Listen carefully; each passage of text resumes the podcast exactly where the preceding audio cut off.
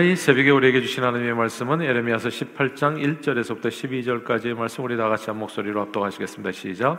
여호와께로부터 예레미야에게 임한 말씀에 이르시되 너는 일어나 토기장의 집으로 내려가라 내가 거기에서 내 말을 내게 들려주리라 하시기로 내가 토기장의 집으로 내려가서 본즉 그가 농로로 일을 하는데 진흙으로 만든 그릇이 토기장의 손에서 터짐에 그가 그것으로 자기 의견에 좋은 대로 다른 그릇을 만들더라 그때 여호와의 말 말씀이 내게 임하니라 이르시되 여호와의 말씀이니라. 이스라엘 족속아 이 토기자기가 하는 것 같이 내가 능히 너에게 행하지 못하겠느냐? 이스라엘 족속아 진흙이 토기장의 손에 있음 같이 너희가 내 손에 있느니라. 내가 어느 민족이나 국가를 뽑거나 부수거나 멸하려 할 때에 만일 내가 말한 그 민족이 그의 악에서 돌이키면 내가 그에게로 내리기로 생각하였던 재앙에 대하여 뜻을 돌이키겠고 내가 어느 민족이나 국가를 건설하거나 심으려 할 때에 만일 그들이 나보기에 악한 것을 행하여 내 목소리를 청종하지 아니하면 내가 그에게 유익하게 하리라고 한 복에 대하여 뜻을 돌이키리라. 그러므로 이제 너는 유다 사람들과 예루살렘 주민들에게 말하여 이르기를 여호와의 말씀에 보라 내가 너희에게 재앙을 내리며 계책을 세워 너희를 치료하노니 너희는 각기 악한 길에서 돌이키며 너희의 길과 행위를 아름답게 하라 하셨다라. 그러나 그들이 말하기를 이는 헛되니 우리는 우리의 계획대로 행하며 우리는 각기 악한 마음이 완악한 대로 행하리라 하느니라. 아멘. 아, 지난 며칠간 대한민국을 공포에 떨게 했던 태풍 카논이 당초 우려만큼 인명 및 재산 피해가 크지 않고 지나가서 참으로 다행입니다. 감사한 일이죠. 무엇보다도 지난달에 태풍이 아니라 그냥 집중 호의 제가 그냥 국지적으로 집중 호위가 내렸는데도 그 비에도 그냥 터널에 갇혀서 무려 40명 이상의 사망자를 낸 이유였기 때문에 정말 이번엔 굉장히 긴장을 했었던 것 같아요. 대한민국 전체가 그래서 중앙 정부와 지자체는 물론이고 모든 시민들이 스스로 철저히 또 자제하고 대비한 덕분에 이제 잘 이렇게 이겨 나가지 않았나라고 하는 분석이 있습니다. 그런데 이번 태풍에서는 엄청난 비와 바람이 불었지만 실제 태풍으로 인한 인명 피해는 없는 것을 짓게 되어서 선방했다는 생각이 드는 거죠. 한국의 태풍 피해가 크지 않았다는 소식에 이제 우리가 감사할 무렵에 이제 미국의 세계적인 휴양지인 미국 하와이 마우이 섬에서 무려 세 곳에서 대형 산불이 잇따라 발생해서 순식간에 사망자 수가 53명이 이제 넘었다는 비보를 듣게 됐습니다. 세계적인 휴양지에서 가공할 산불이 일어났다는 점도 놀랐고 사람들이 막 이 불을 피해 가지고 그냥 바닷물에 다 들어갔다는 거죠. 네, 바닷물 속에 들어가 가지고 이 뜨거움을 피했다는 거예요. 그래서 막 헬기가 뜨고 그렇게 구조를 하고 아주 긴박한 순간들이 그냥 이게 무슨 날벼락입니까? 거기에 놀러 가 가지고 이렇게 한 거거든요. 세계적인 휴양지니까 다 휴가차 나온 사람들 거기에서 정말 이렇게 열심히 일하고 거기 가서 아 좀 시간을 보내. 그래서 제가 말씀드리는 겁니다. 선교를 가세요. 선교를. 예. 이게 어설프게 이게 참 이게 휴양지에서 만약에 눈을 감으면 어떻게 되겠어요? 순교도 아니고. 근데 아무튼 그래요. 거기에서 그냥 그렇게 휴양지에서 이게 그냥 바닷물로 들어가야지 살 수밖에 없는 야, 뭐 지옥이 따로 없는 건 아니겠어요? 온 세상이 그냥 불천지니까 이런 아비 규환의 그런 엄청난 일이 미국 땅에서 있었다는 것이 참으로 놀라운 겁니다. 그냥 거리 자체가 아니라 마을 전체가 그냥 불에 살라서 사라져 버리는 그런 일이 이번에 있었던 겁니다. 이 불과 지금 몇 시간 전까지만 해도 오늘 새벽에도 이렇게 뉴스를 보니까 아직도 불길이 완전히 진압된 곳은 한 군데도 없다고 하죠. 그러니까 기도가 많이 필요합니다. 대한민국이나 미국은 과학 문명이 엄청 발달한 곳이죠. 일종의 말하자면 선진국이라고 말할 수 있는 그러나 태풍이나 산불 같은 하늘에서 떨어지는 무서운 재앙 앞에 그저 극도로 움츠리고 제발 이런 재앙이 나와 가족들에게 별 피해 없이 지나가기만 바랄 뿐 별다른 신통한 방법이 없다는 것이 놀라울 뿐입니다. 사랑하는 여러분, 그 찬양에 이런 찬양이 있어요. 항상 진실케, 항상 진실케 내 맘 바꾸사 하나님답게 하여 주소서. 주는 토기장이 나는 지는 날 믿으소서 기도하오니 항상 진실케 내만 바꾸사 하나님 낫게 해주 해달라는 이런 찬양이 있는데 이 찬양에서 주는 토기장이 나는 진흙 날 빚어 주시옵소서라고 아, 기도한 이 구절을 주목할 필요가 있습니다. 이사야서 64장에 보면 여호와 우리는 진흙이요 여호와 하나님 주는 토기장이시니 우리는 다 주의 손으로 지으신 것이라라는 말씀이 있습니다. 토기장이가 누굽니까? 그릇을 만드는 장인이잖아요. 그리고 진흙은 토기를 만드는 재료입니다. 토기장인은 진흙을 가지고 무엇이나 만들 수 있는 절대 주권을 가지고 있지요. 토기장인 손에 들린 진흙이 왜 나를 이렇게 만들었냐고 토기장인을 원망하거나 불평할 수 없습니다. 진흙이 귀하고 쓰임받는 그릇으로 빚어지든지 아니면 허들의 못난 그릇으로 빚었다가 나중에 그냥 부서지든지 그건 오직 토기장의 마음에 달려 있습니다. 오늘 본문에서 나오는 것처럼 그냥 진흙은 오직 토기장의 뜻에 따라 가지고 이렇게 만들었다가 마음에 안 들면 부수고 다시 만들 수가 있는 거예요. 진흙 자신이 자신의 모양을 만들 수 없고 진흙 자신이 누구에게 어떻게 팔려가서 어떤 용도로 쓰임 받게 될는지는 아무도 없 아무도 알 수가 없습니다. 제가 초등학교 때 오늘날 제가 여기 와서 이렇게 말씀을 전해 알았을까요? 저 몰랐어요. 고등학교 때도 몰랐고 대학교 때도 몰랐어요. 그러니까 인생이 참 이 진흙 진흙과 같은 인생이라는 생각이 들어요. 내가 어쩌다가 이렇게 빚어졌는지 알 수가 없는 거예요. 그러니까 토기장이가 있는 거예요. 내 인생을 지금도 빚어가시는. 그러니까 바라기는 하나님 앞에 쓰임받는 귀한 그릇으로 끝까지 하나님 앞에서 그렇게 주의 영광에서 쓰임받는 그릇으로 살다가 가기만을 바랄 뿐이에요.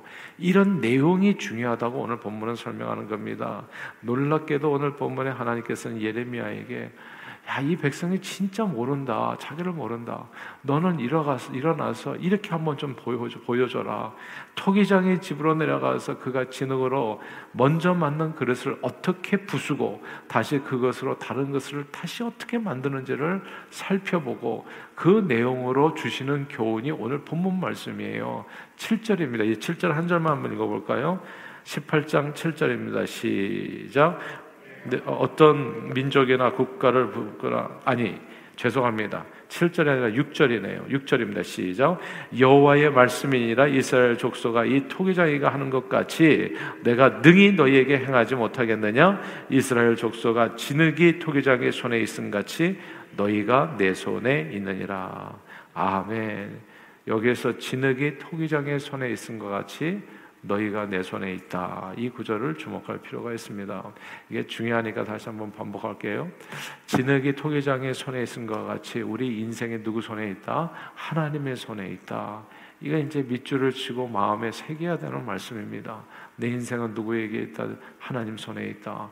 그래서 하나님 손에 있기 때문에 우리는 그렇게 평안하고 안심, 안심, 안심하고 아, 그렇게 담대하게 살아갈 수 있지만 동시에 하나님 손에 있기 때문에 또 두렵기도 한 겁니다.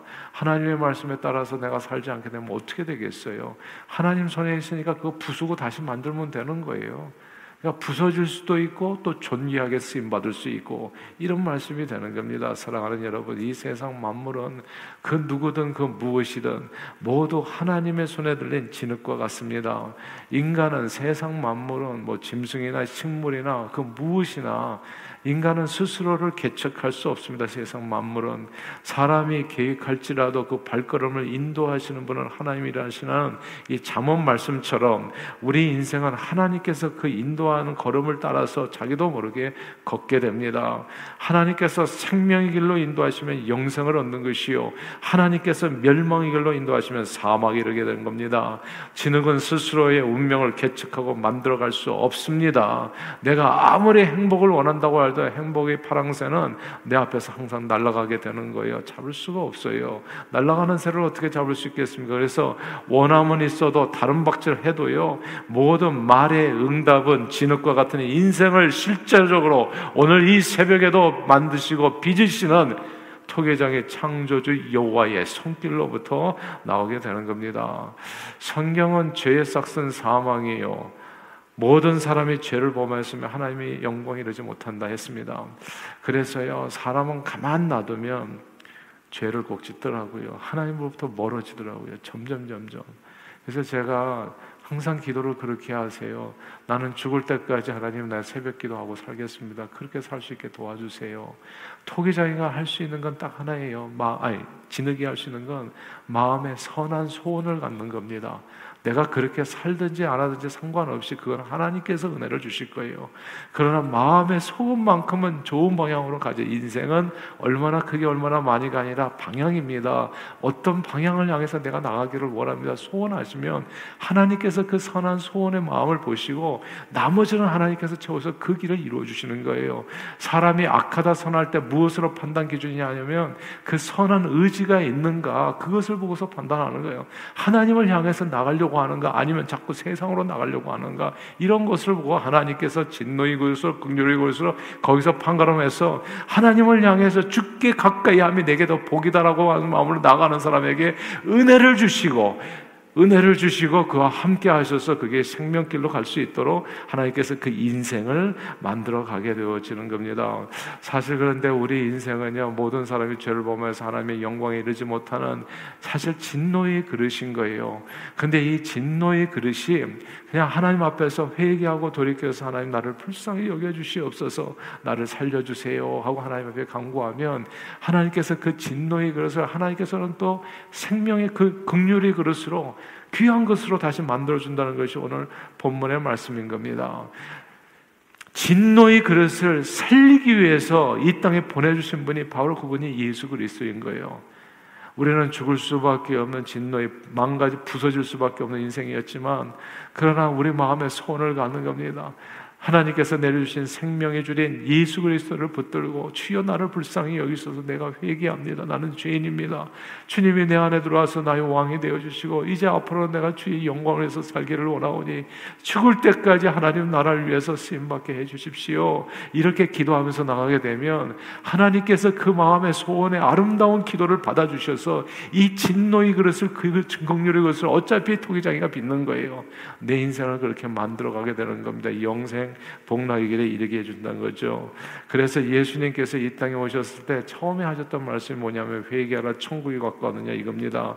아무리 하나님 앞에서 멸망의 그릇으로 지어졌다고 할지라도 그 그릇이 하나님의 말씀에 순종하기를 원하고 죄악에서 돌이켜서 회개하고 그리고 하나님을 붙들려고 애를 쓰면은 토기장이 되신 하나님께서는 그 뜻을 돌이켜 오는 말씀입니다. 진노의 그릇에 긍휼을 베푸시고 구원을 주신다는 약속이 되어지는 겁니다. 그러나 아무리 복된 그릇으로 내가 지음을 받았다고 할지라도 그 그릇이 하나님의 긍휼과 자비와 은혜 감사를 잊고 하나님의 말씀에 청종치 않고 복에 대해서 뜻을 돌이켜서 멸망케 그렇게 뜻을 돌이켜서 그러면 멸망케 된다고 얘기를 했어요. 제가 보니까 끝이 좋아야 되더라고요. 예수님께서 두 가지 비유를 들었어요. 두 아들. 포도원에 가서 일하라 그랬더니 큰 아들은 가겠다고 해서 마지막에 안 갔어요. 작은 아들은 처음에는 안 갔다고 해도 나중에 갔어요. 끝이 중요하더라고. 인생도 끝이 중요합니다. triple thirty 그 인생인데 30년, 30년, 30년. 마지막 30년이 난 이렇게 중요한 줄 몰랐어요. 그때 정신줄 놓는 사람들이 생각보다 많더라고요. 예. 세상에서 은퇴한다고 그러니까 하나님으로부터도 은퇴하는 사람들이 생각보다 많아요. 그 아까운 시간을. 성령으로 시작했다가 육체로 끝나는 사람들이 많아요. 휴양지에서 마오이 섬에서 왜 산불이 일어났겠어요? 놀러 갔는데 예. 잘 생각해 보세요. 선교지에서 선교하다 눈을 감는다면 그게 축복일 겁니다. 근데 마지막에 그렇게 끝난다면 어떻게 되겠어요? 이런 모든 일들은 우리에게 때로는 교훈으로 주어집니다. 너는 앞으로 어떻게 살 것인가? 하나님께서 주시는 말씀이에요. 마지막을 잘 끝내셔야 됩니다. 이게 이스라엘 백성에게 한 얘기예요. 너희는 원래 극률의 글로 주받았는데 그냥 처음에 yes하고 나중에 yes하지 않아서 끝났다는 거예요. 그러나 이 이방인들은 진짜 진노의 그릇이 하나님 모르고 살았는데 마지막 순간에 십자가 달려 죽는 순간에 마지막이 중요합니다, 여러분. 끝이 중요해요. 그러니까 제가 목회자들도 보니까요, 이게 은퇴하자마자 새벽 기도 안 하는 목회자들도 참 많고, 나는 그리고 그러고 그, 그 즉시 약해지더라고. 영역이 그 즉시 약해지더라고. 내가 그 전에 저분이 진짜 목사님이었나 이렇게 생각할 정도로 말 자체가 어리석은 말들이 나와요. 그러니까 하나님 앞에서 가는 길이 벌써 많이 드리프트 어웨이라고 하잖아요. 이게 강물아 흘러 흘러 어디로 가요? 바다로 가듯이 그렇게 하나님을 벌써 떠나가고 있는 모습이 보이는 거예요. 소원을 가지십시오. 하나님을 향해서.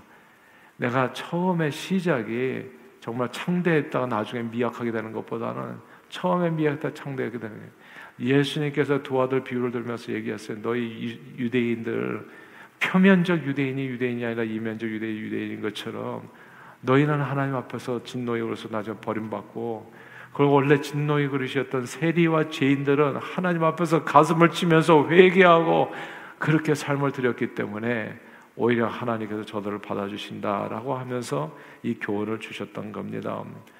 이번에 카논 피해가 우려보다 적었던 것은 사람들이 그렇게 얘기하더라고요. 취약 지역 주민 대피와 외출을 자제하고 교통 통제 등 참 우리들이 참 잘했어요. 그렇죠? 그렇기 때문에 이 제한을 피할 수 있었습니다. 이렇게 얘기하는 사람들이 많더라고요.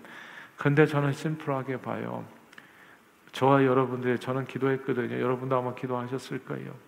누군가 기도했기 때문에 그렇게 지나간 거예요. 예. 이 인간이 잘해가지고 얼마나 잘하면 그렇게 되겠어요. 일본이 방파제를 쌓았어요. 쓰나미를 대비해서. 그냥 5m, 10m 이렇게 방파제를 세워요. 그리고 쓰나미가 오면 방파제가 다 막았어요. 그러니까 그 속에서 우리가 얼마나 대단한가 봐라. 우리가 이 자연도 이기지 않냐.